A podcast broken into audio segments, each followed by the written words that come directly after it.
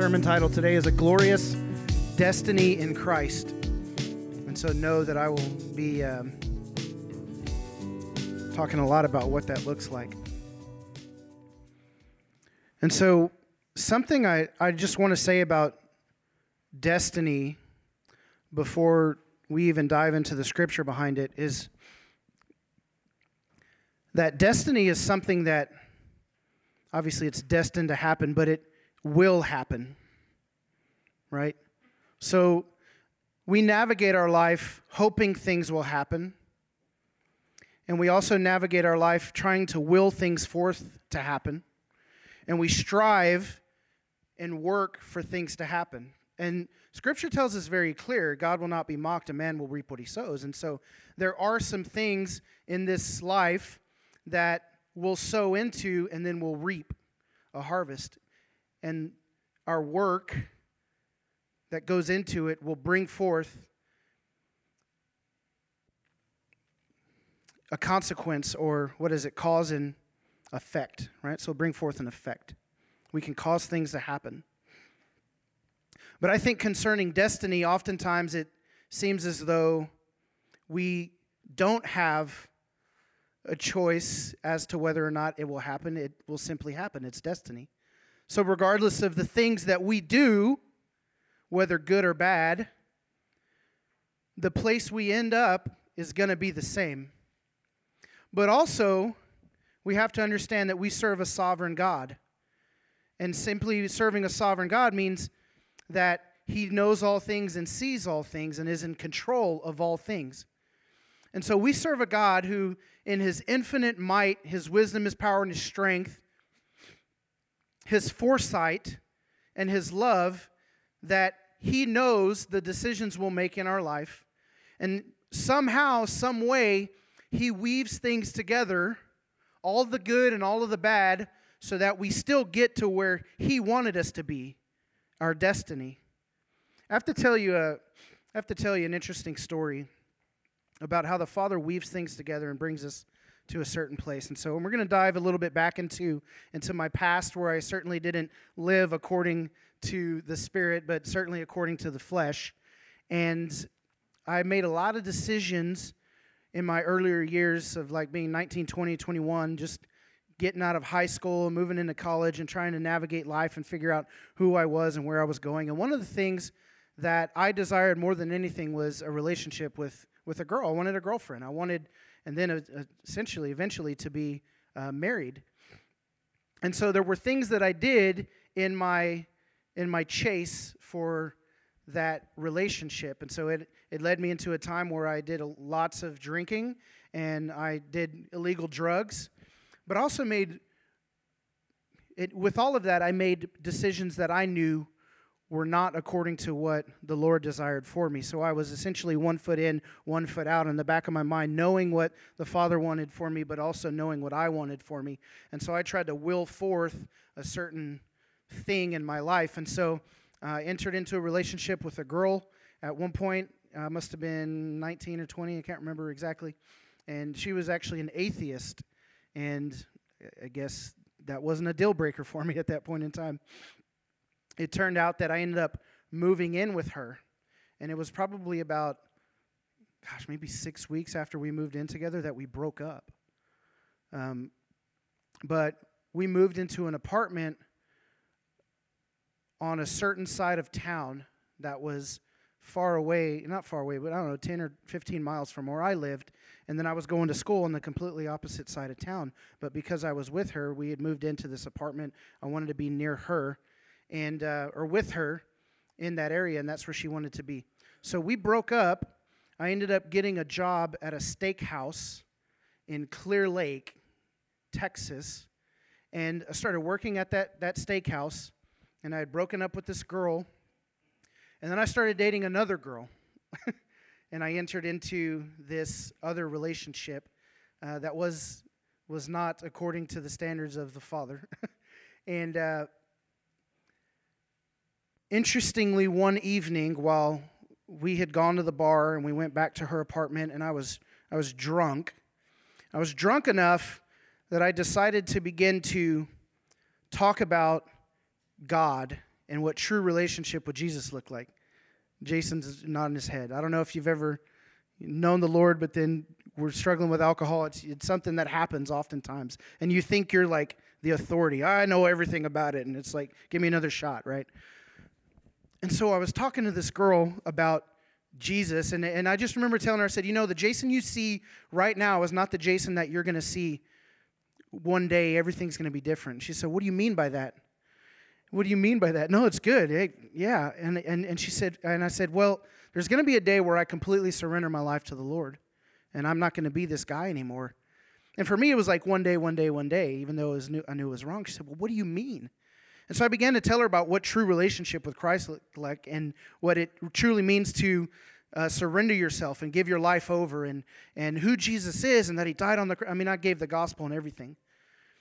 And uh, I wake up in the morning, and, you know, it's one of those, oh, you know, gosh, I must have been really drunk. And and this girl's there, and she was like, do you remember our conversation last night? It was like the first thing out of her mouth. And I was like, oh, was I talking about God? Man, I'm so sorry. Gosh, I did, that happened sometime. And she was like, no. She was like, I've never heard anything like that. She's like, I, and this is not a knock to Catholics, but she said, I grew up Catholic, and I've never heard anybody tell me about relationship with Jesus like the way you said that last night. And I was like, whoa, like blown away. And so she says, we have to go to church. We have to go to church. We have to go to church. I said, okay, so we'll go to church. And I'd been in and out of church. There were times where I went into church hungover because I knew I needed to be there. Like, oh, I just need something. Something's got to change. I don't care if I'm, you know, hungover. I'm coming in, whatever it is. I've been up all night, and I'm going to church because I need to be there. And I just sit in the back, and I just weep, you know. So she says, we need to go to church. And I say, okay. So we start going to this church. And about that time, I was in school for graphic design. And one morning, they were talking about volunteering, and they said, if you want to volunteer, fill out this Connect card, whatever. So I write my name down, and there's like a box for visual arts. So I marked the box, and I put it in the basket, and probably like a week or two weeks go by. I don't hear anything. And um, I'm like, okay, this is interesting. So especially with her, me telling her about Jesus, and essentially her eventually giving her life to Jesus, whether it was that night or some other time. I know she still follows the Lord now. Praise God. Um, crazy. But so anyways, we go to this church. I fill out this card. I'm waiting tables at the steakhouse in this area of town. And one day, the pastor and his associate pastor with their wives come in and sit in my section, the pastor of this church where I filled out this card. And I go up to him, and I'm like, I'm Jason, I'll be your waiter today. And I was like, I just, before we talk drinks or food or anything, I just have to tell you, I, I attend, I've been attending your church for a couple weeks now, and I just recently filled out this card about do helping with graphic design, and, and uh, yeah, I just, you know, I was really moved, and this, that, and the other, and I want to serve, and I want to get back into things. And his wife looks at me, and she says, here's my phone number, call me Monday. So I ended up getting an internship at this church. It's a mega church, more than like two thousand people. They're now multi-site. So I end up with this paid internship at this mega church while I'm waiting tables, while I'm going to school to be a graphic designer. And my supervisor, her name is Angela, and she comes to me one day and she says, she says, hey, do you do do you do contract work? Like, do you do freelance work? And I was like, yeah, I would love to. What what what do you need? She said, well, I know a guy who's a youth pastor. He just moved here, and he's attending this church in Pearland, and he needs a logo designed for his youth group. I was like, yeah, that sounds like something I can do. And she said, okay, here's his number. His name is Joe Boyd. So then I meet Joe Boyd. I start attending this youth group with Joe Boyd. I start going to this church. I get involved. I break up with this girl. I get sober. I mean, there, there's all these things happening. I just got in a D U I earlier that year. Like, all this stuff is happening. I end up becoming really great friends with Joe. And then if you know the rest of my story, in twenty ten, I moved here to become a location pastor of Aviator Church because Joe Boyd called me and said, I feel like the Lord's calling, telling me I need to call you to ask you to come move here. Now, how many bad decisions did I make with these women and with these, these drugs and these, this alcohol? And that knowing that the Father had a plan for my life, has a plan for my life, had destiny for me, yet I run around acting like a fool. And even in my foolishness, His wisdom and His faithfulness is greater than my actions. That is mind-boggling to me. Here I am, so I'm, I'm this guy, I'm struggling in my relationship with the Father, but I'm wanting the things of the world. So then I move in with a girl who's an atheist. I move to a different part of town. I get a job at a restaurant where I start dating another girl who I, who I evangelize while I'm drunk, and then we go to a church where I get an internship, where I meet a guy who needs a logo that eventually is going to call me to move here to become a pastor. That is mind-boggling. You know what that story is not? And I'm not saying there's anything wrong with, with this kind of story, but my story is not, oh, I grew up in the church, and I just did everything right, and, man, I discerned the will of the Father, and, you know, I may, I didn't date anybody, you know, I was a virgin when I got married. Like, I've never done drugs, I've never done alcohol. That's not my story. And God, there are testimonies where people say, I came to know the Lord when I was like ten years old, and, man, I've just served Him with all my heart and strength, and He's so good, and here's where I am, and God bless Him for getting a hold of me. Right? God bless God. Bless yourself, Lord. We bless you. And the reason I say that is because we have a glorious destiny in Christ. And when we're in Christ and we're His, Scripture tells us that we are in His hand and He is in the Father's hand, and that nobody can snatch us away. We are His, and there's nothing, nothing, nothing, nothing. In the end of Romans eight, it says, for I'm convinced that nothing, death or sword or famine, angels or demons, anything can separate you from the love of the Father. Not even our foolish decisions. Because God is doing a work in our life, and the work that He's doing is our destiny to be conformed into the image of the Son. And so when we are we enter into relationship with Jesus Christ, our destiny is that we're conformed into the likeness of Christ. It's not, it might happen if we make the right decisions. Although when we partner with the Holy Spirit, we, we do begin to live according to His will. And so today I'm talking about partnering in the process of sanctification, which means changing us, cleansing us, purifying us, and making us holy. We're going to talk a little bit more about that. But this is our destiny, and, and it's not just that I hope one day I will look like Christ. It's something shifted in me a couple of a couple of weeks ago when I was, and I told you this last week, but it was it was so profound that as I was moving into prayer, like, essentially seeing myself stepping into the throne room, it was like I didn't want to approach the Father because of my guilt and my shame for lingering sin. It's perpetual, over and over and over, just stupid crap that I hate.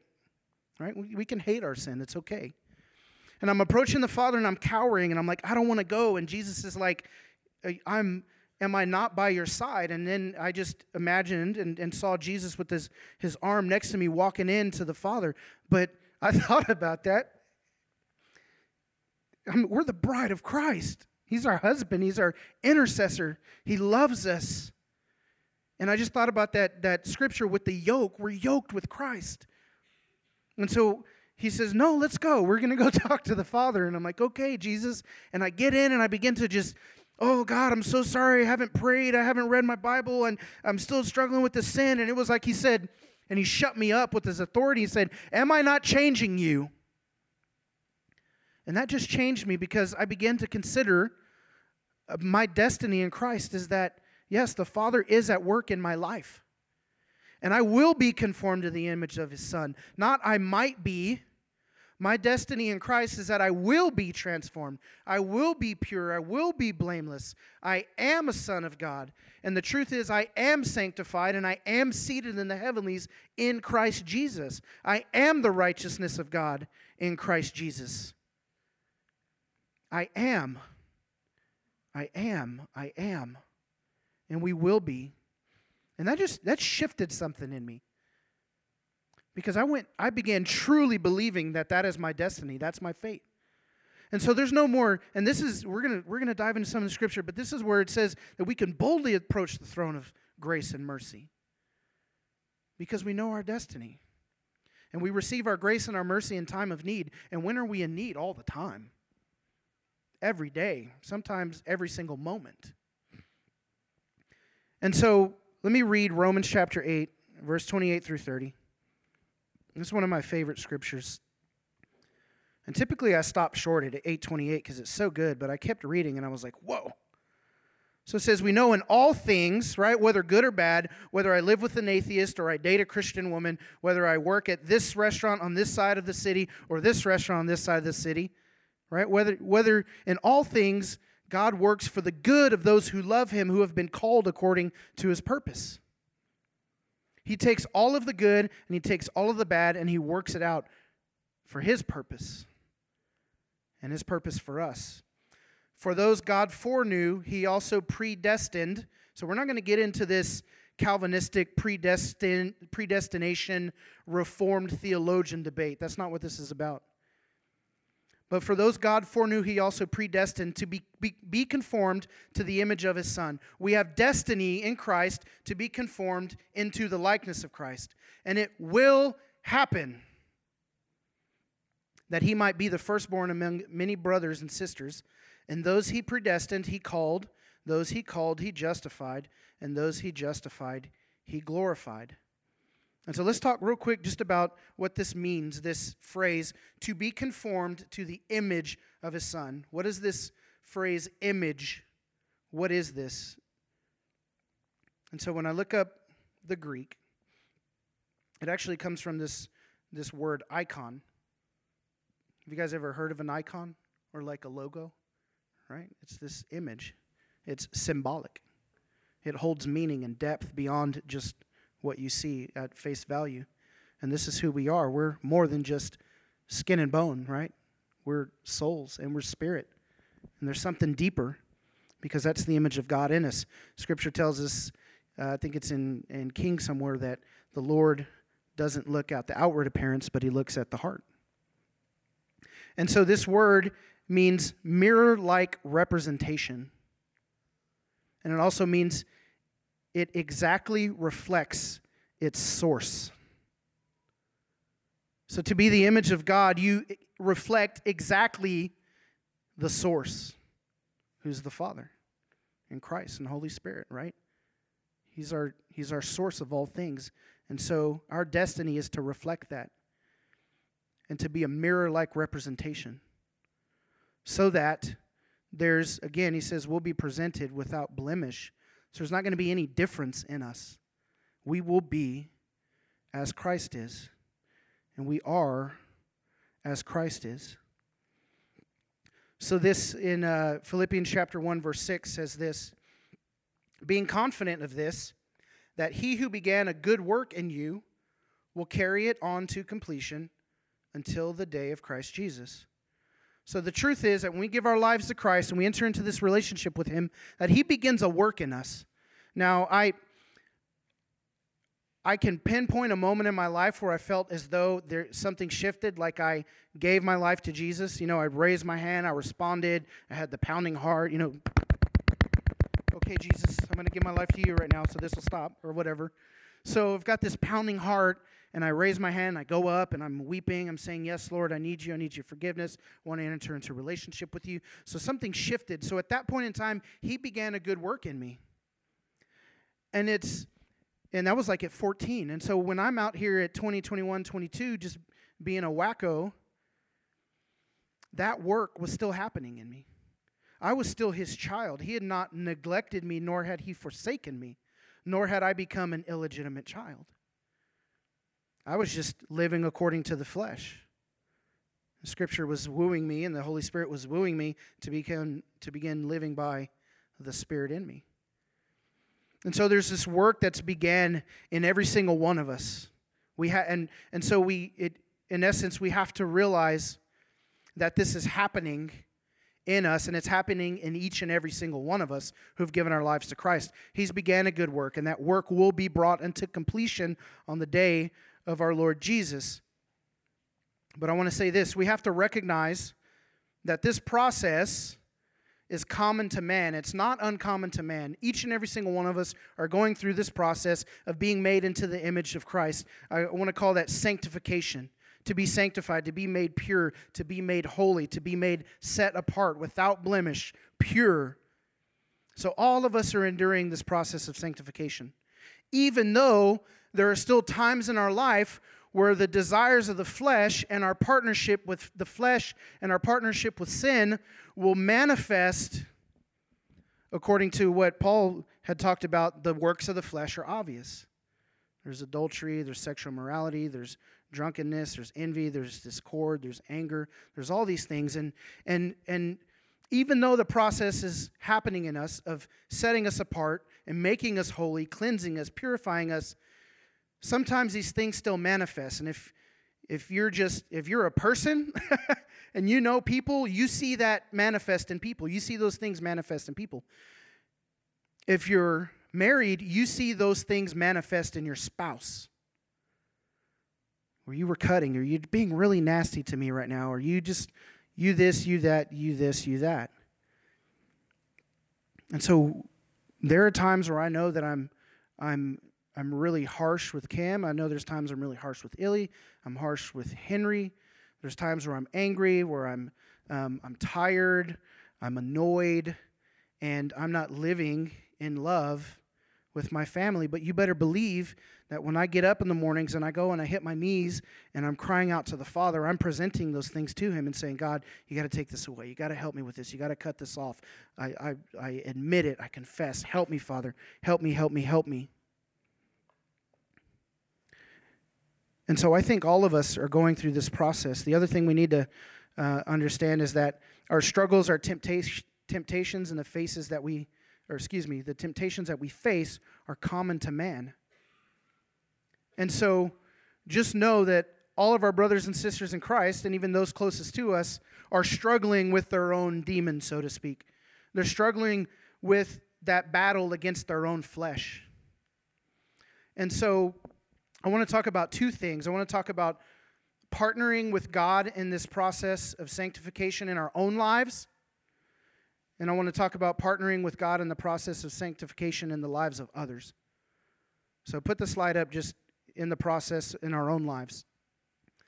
So here's what I here's something that shifted for me when I had that moment with the Father, and He said, "Am I not changing you?" He reminded me of the work that He's doing in my life, because I believe He wanted me to fully partner with His work in my life. We can either run away from and rebel against what He's trying to do in us, or we can partner with it. And we can say, yes, Lord, yes, Lord, yes, yes, Lord, amen. Amen means I agree. Let it be so.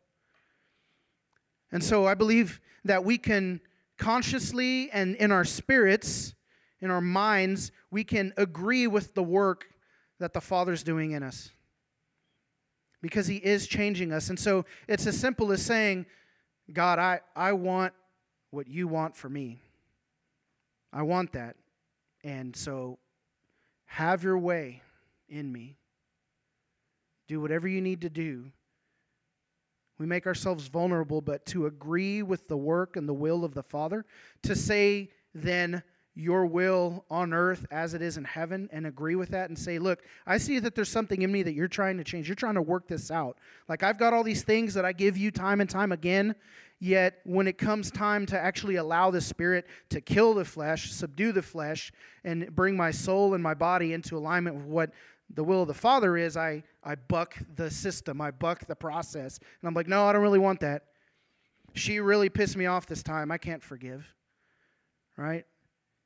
And so we have to, one, process with, or excuse me, partner with that process and just say, Father, I want what you want for me.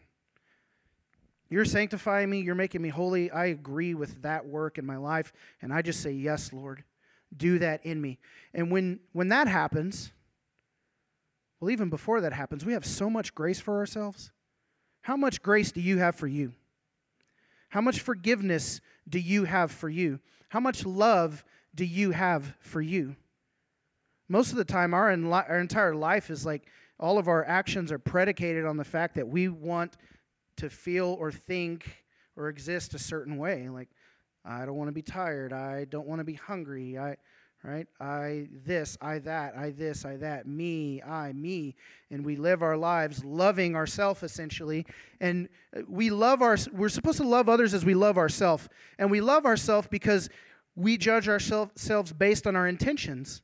And even if we act in a way that isn't according to uh, uh, the way that we should act, with, by the Spirit in us, we forgive ourselves. How, I can't tell you how many times I've sinned and forgiven myself. But then when others sin against me, oh, I don't know that I can forgive you. And then if you like marked it out on a on a T-chart, like, okay, Jason on the side on this side and others on this side, Jason has forgiven himself four hundred twenty-four million, six hundred seventy-two thousand, one hundred fifty-two times. And then over here, it's just like, ten times maybe I've really forgiven others. Or how, or if we just look at it, I go from zero to forgiveness for myself in five seconds. I go from zero to forgiveness uh, towards others in five days. Right? Years. People hold grudges. And so, partnering with this process, partnering with God in this process in our lives, I think can help us to partner with that process in other people's lives. So in the same way that we say, yes, God, you're sanctifying me, I agree to that work, why not look at others and say, you're sanctifying them, I agree with that work. So that the same grace and mercy and love and consideration and kindness and patience that we give ourselves on a daily basis, and we have given our ourselves this our entire life, what if we began to extend that to others? And what if we began to look at the other person and know that inside of them, there's something going on, there's a process, there's a work that will come to completion. And so if I look at you and I say, I know that one day you're not going to be this cutting towards me, well, then I'm going to be patient and I'm going to give love and mercy and grace until that manifests, because in Christ it will manifest. We don't have to hope that one day they'll change. This is what love does. Jesus doesn't bring us into relationship with Him, woo us to Him so that we can then exist in this life, and then He's hoping like, well, one day I hope He comes around. God's not from His throne looking down and say, well, if He just get His act together, I hope one day He'll be, well, you know, it's, it's kind of up to Him to conform Himself into the likeness of you, so we'll just see what happens. This is not reality. This is not reality, but we think this about ourselves. Well, maybe one day, maybe one day. But the truth is, it will happen. And so how, how powerful would it be if you began to recognize that that process is actually taking place in those around you?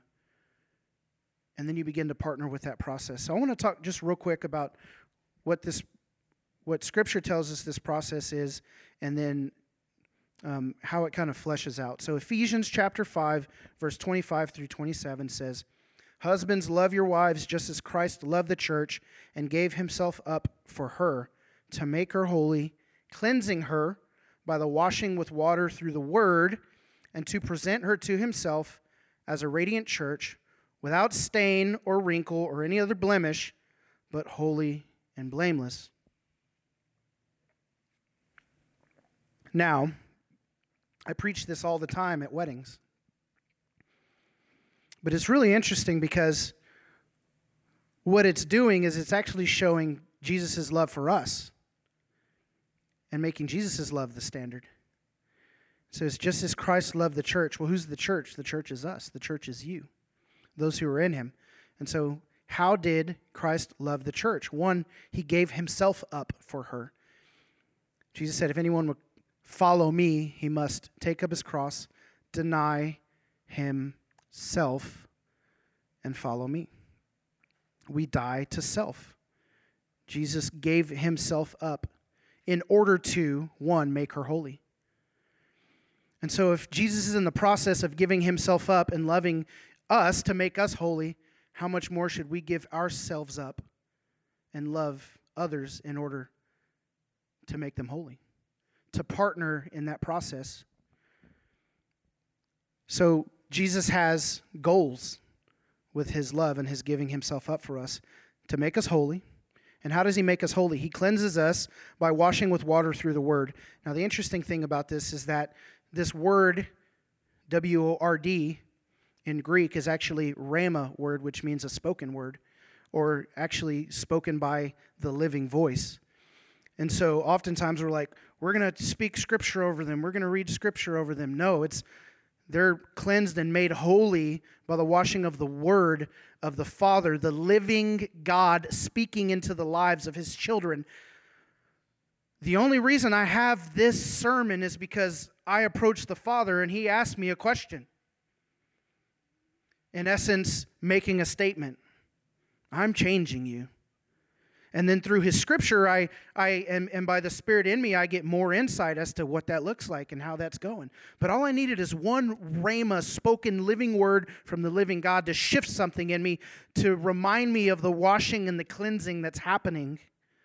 And so as we exist in relationship with the Father, and He's speaking into our lives, and we submit ourselves to what He's saying and what He wants and His will, well, then there is that process that's taking place.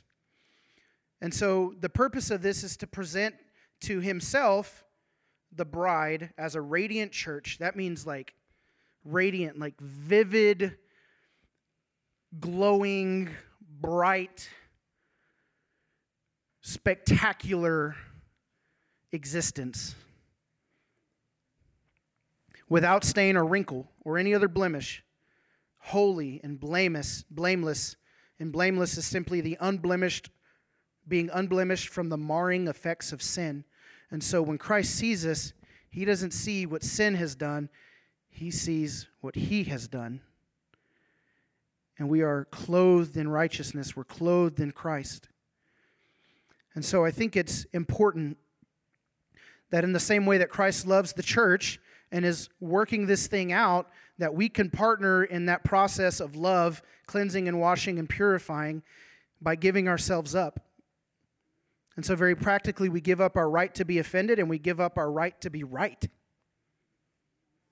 And that's difficult because people do and say a lot of offensive things, and there are a lot of people who are wrong in what they do. But we give that up because while we were still sinners, Christ died for us. And so while those around us are still sinning, can we not die for them?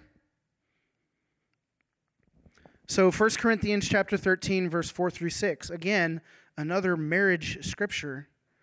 It says, love is patient, love is kind, it does not envy, it does not boast, it is not proud, it does not dishonor others, it's not self-seeking, giving ourselves up. It is not easily angered, it keeps no record of wrongs. Love does not keep record of wrong. So if in our situations, in our relationships other, with others, if all we want in an argument is to be right, well, then we're not loving because it holds no record of wrong. You're wrong, I'm right. That's not love. That's not love. Even if you're right and they're wrong, you don't say that because love doesn't boast and love is not proud. What platform do we have to stand on to point our finger and yell at somebody about being wrong and us being right? What does love do? It's patient. But you offended me. Yeah, but you're being turned into the image of Christ, so it's fine. I know who you are in Christ. For we no longer regard anybody according to the flesh, as though we once did Christ, but we do so no longer. We regard people according to the Spirit and who they are in Jesus. In Christ, you are not this person who offends me and hurts me. And He's working that out in your life, and I say yes to that. And so according to your will, Father, let it be done on earth as it is in heaven. You are a child of God. I am not your father. I am not your father, Luke. That would have been a different movie. God is your Father and you are His child. And I have to believe and understand that the Lord is going to deal with His kids in the way they need to be dealt with. Sometimes we think we can parent other people's kids, but we don't know them like their parents know them. And we don't know people like our Father knows them. But we do know about them that there are things that are common to man that people are struggling with that probably you've prayed for in yourself, Lord, take this away from me. And he says, okay, well, now I'm going to use this person who has that same thing to show you how to really deal with that situation. Because there's nothing like seeing yourself in someone else when you've said, I'll never be that person. And so there's this process, right? And we can love others in that process. And so I just wanted to read kind of the the opposite of, of love in First Corinthians chapter thirteen, verse four through six. And I'm going to ask you this question. Are you impatient, unkind, envious, envious, boastful, proud, dishonoring, self-seeking, easily angered? Do you keep record of wrongs? Do you hold grudges? Do you delight in evil? Are you untrusting? Do you lack hope? Are you giving up? Think about that concerning your friends and your family and your spouse and your kids and those around you. What are those? Have you given up on that person? Thinking they're just never going to change. That's a lie. If they're in Christ, they will be changed. They are changing because God's at work in their life. So when we realize this, how much more can we give grace and mercy that we've been given to give to those and allow things to just roll off of our back? And we're not rolling over and and and, and getting trampled on. We are dying to self, but we're also being patient. We're being kind, and we're being loving. We're not being proud. We're not boasting. So love allows for empathy, so that we realize that the same thing that's happening in us and the same process that we're going through is happening in others. We can see it. We decide to partner with it by loving. Hebrews chapter four, verse fifteen through sixteen. For we do not have a high priest who is unable to empathize with our weaknesses, but we have one who's been tempted in every way, just as we are, yet he did not sin. Let us then approach God's throne of grace with confidence so that we may receive mercy and find grace to help us in our time of need. And so Christ, our high priest, empathizes with our weakness because he too put on human flesh and walked the earth and was tempted in every single way that we were tempted, yet he didn't sin. But the truth is we all wear this skin suit and navigate this earth. We're all tempted by the same things. We all struggle in some of the same ways. We all have this flesh that we struggle with. And so if Jesus could put the put that suit on and come and then know what we struggle with and then have empathy for us, well then why, when we look at a brother who struggles with the same thing, do we not have empathy or sympathy? Or why don't we love? Or why don't we forgive? Why do we harbor anger? Why do we hold grudges? Why do we hold on to our right to be offended or our right to be right? If we know that we've struggled with the same things, it's like going to an A A meeting and then people feeling welcome because they look around the room and they know that everybody in that room has struggled with alcoholism in some way, shape, or form the same way they have. And there's community there and there's healing there. But what happens is you get into a community of faith where there's supposed to be healing and the people are holding grudges. People are being offended. People aren't loving. People aren't kind. Why do you think people aren't being healed? It's tough. It's rough. So let me ask you this question. So it says, let us, let us approach God's throne of grace with confidence so that we may receive mercy and find grace to help us in our time of need. So the question is, can others approach you with confidence that they'll receive the same grace and mercy that you've received from God?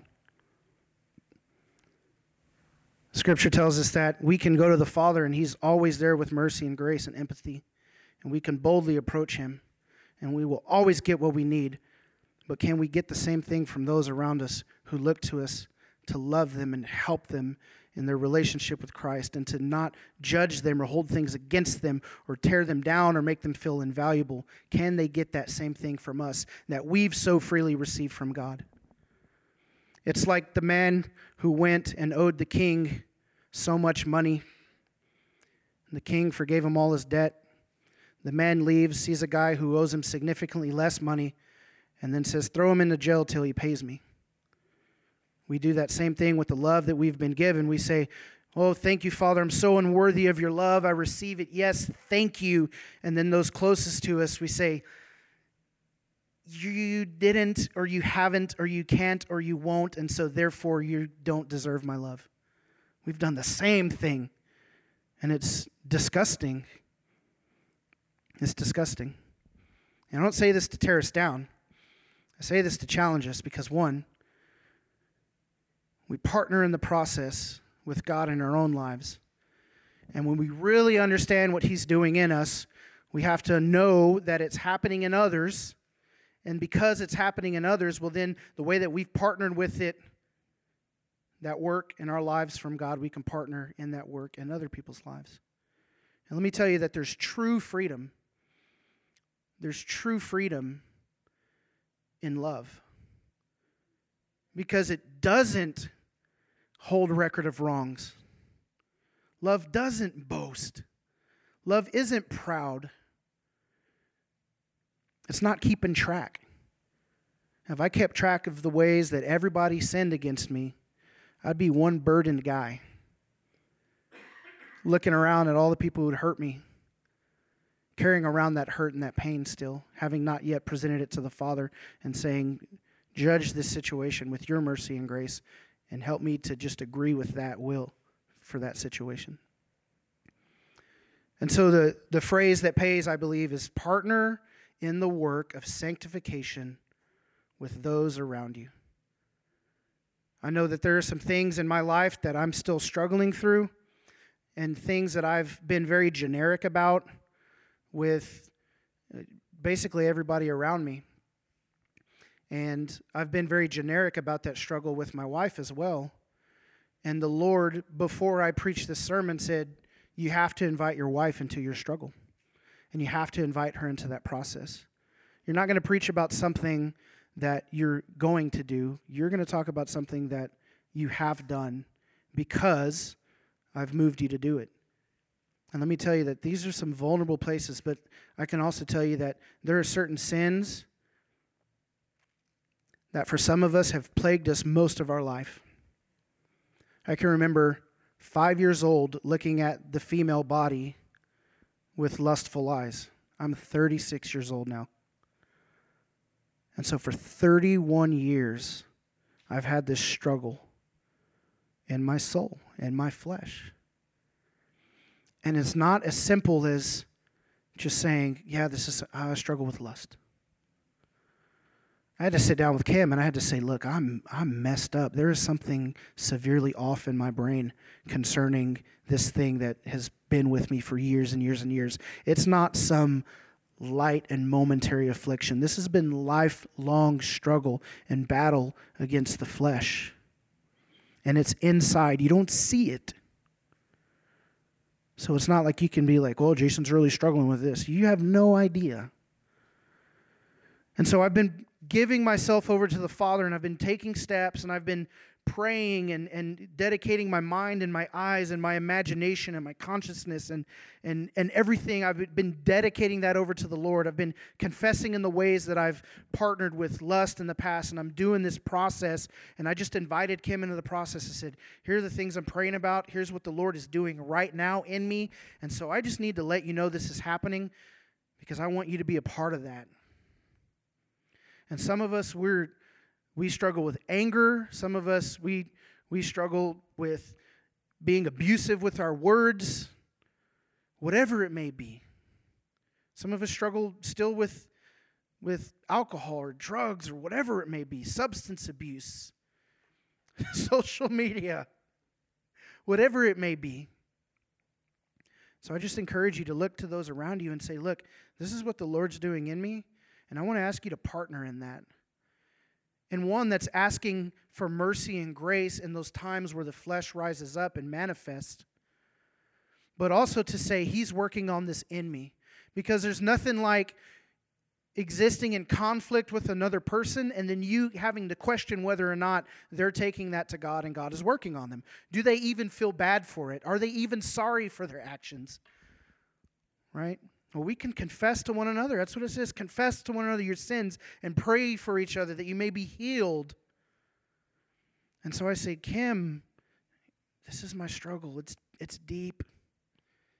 It's bad. It's been here for a long time.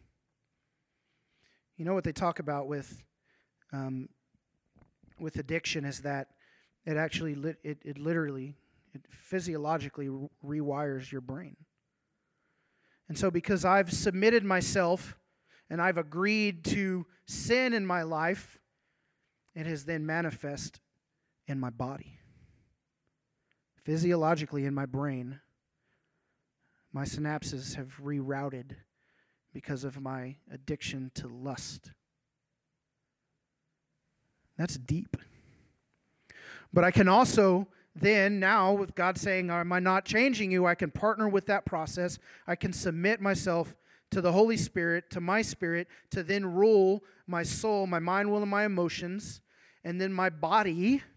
And so that as I submit myself to the Lord, and I starve myself, essentially, and I submit, and I say, yes, Lord, what you want, what you want, what you want. I fix my eyes on Him, the author and perfecter of my faith. Scripture tells us, be transformed by the renewing of your mind. That word renew or transform actually means metamorphosis, to be physically changed. So when we fix our eyes on Christ and we submit ourselves to Him and we are transformed, we're metamorphosized by the renewing of our mind. So I partner in the process, I renew my mind, and physiologically those synapses that were firing a one, one way, giving my body dopamine or endorphins or whatever it is by looking at certain things, that's going to go away. He's going to reroute my brain, and I'll have freedom, and I'll have healing, physical healing, because of a spiritual sin. It's powerful stuff, my friends. We think it's willy-nilly, oops, oh, this sucks, I messed up again kind of stuff. But God is changing us, and we will be transformed into His likeness. Our destiny is to be transformed into the likeness of Christ, and that's a glorious destiny. And we we will be presented as pure and holy and blameless and righteous on the day of our Lord Jesus. On that day, it talks about in Revelation that there are there are, are there's this great white throne, and there's many people, and they'll stand at judgment, and they'll be judged for all of the things they they've done. Well, if we're in Christ, we know that judgment has already come. We have to believe that our, the price has been paid. And we have to believe that on that day, when we stand before the throne, we're not saying, well, I have or I haven't. That's good and evil. That's works. We have to say, hi, Father. I got Jesus on my side. I'm His bride. We're married. He gave me these robes. I'm so beautiful because of Him. He changed me. He did the work. He purified me. I just said, yes, Lord. I just said, yes, Lord.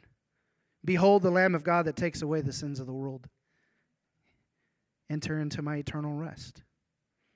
Blessed are those who are invited into the, to the wedding feast with Christ.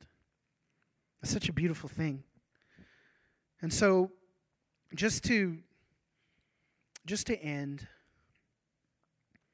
I always, I always want to do some sort of functional ministry, and I, and I, I, I kind of already know that maybe some of you are cut to the heart, and you're saying, "Yeah, I need to partner with this." And let me just say that I don't want to present this as something you need to do, and then you're going to feel better about yourself. Let me present this as something that Christ is inviting you into, and when you say yes, you say yes to Him. And you submit yourself to Him, and then He changes you, and He shows you, and His Spirit in you wills you to do the will of the Father. It's not just one more thing we mark off on our box of things we've done for the Lord, but we say yes to what the Lord wants to do in us. And so I believe the Lord wants to shift our heart and our mind to say yes to the process that He's working out in us, and to extend that, that same mercy and love and grace to those around us who are enduring that process. And so this is just a simple, we're just saying, yes, Lord. And so I'll pray, and you can add your yes and amen. And if anybody else feels led to come up and just kind of pray this out and pray this in, His will on earth as it is in heaven. I believe we've tapped in, again, we've tapped into the heart of the Father. And he's saying, this is what I desire for you. And so we're just saying, yes, Lord, what you want for us, bring it in. Administer it in today. So let's pray. Father, you are so good. Your heart for us is so deep. I thank you for your word, that when you speak, there's no denying, that I, we don't have to hope that maybe we'll be changed one day, but God, by your scripture and by your RHEMA, we know that we are being changed and we will be presented pure and blameless, a radiant church. Thank you that that is our destiny, and we just trust you with that as we continue to submit ourselves to you in prayer and discernment, engaging you, speaking, listening, submitting ourselves to the Spirit in us, so that our mind, will, and our emotions, our soul, and our body will come into alignment with the Spirit, and that we will be metamorphosized, physically, mentally, spiritually changed. And so we say yes, Lord, to that continued process in our lives. We want to be who you want us to be, and that is the likeness of Jesus. And Father, we just look to those around us, our family, our friends, our spouses, and we thank you for the work that you're doing in their lives. And so we just commit right now, Father, we commit to give the same mercy and grace to those around us when they need it, that you've given us when we've approached your throne. And by your Spirit in us, we just commit to loving and being patient and being kind, not being envious, not boasting, not being proud, not holding record of wrongs, not being easily angered, not being self-seeking, God. We just submit ourselves to you to work that out in us and transform us, that even that in and of itself is a process. But help us to be aware and help us to have faith and believe that this is going to happen. So, Father, I pray that you empower those uh, today who would hear this uh, to go and to invite others into their struggle, into their process, and say, look, the Lord's dealing with me on this. I need you to partner with me in this, to see this thing fully fleshed out so that I can have true healing that comes from God. And so again, we just say, yes, Lord, we thank you. We thank you, we thank you, we thank you. Thank you that we have a glorious destiny in Christ Jesus, that that work will come to completion, and that we are being changed, and that you see us, and you love us, and you're moving us deeper into transformation. And that's a beautiful thing. Thank you for that process, Lord, in Jesus' name.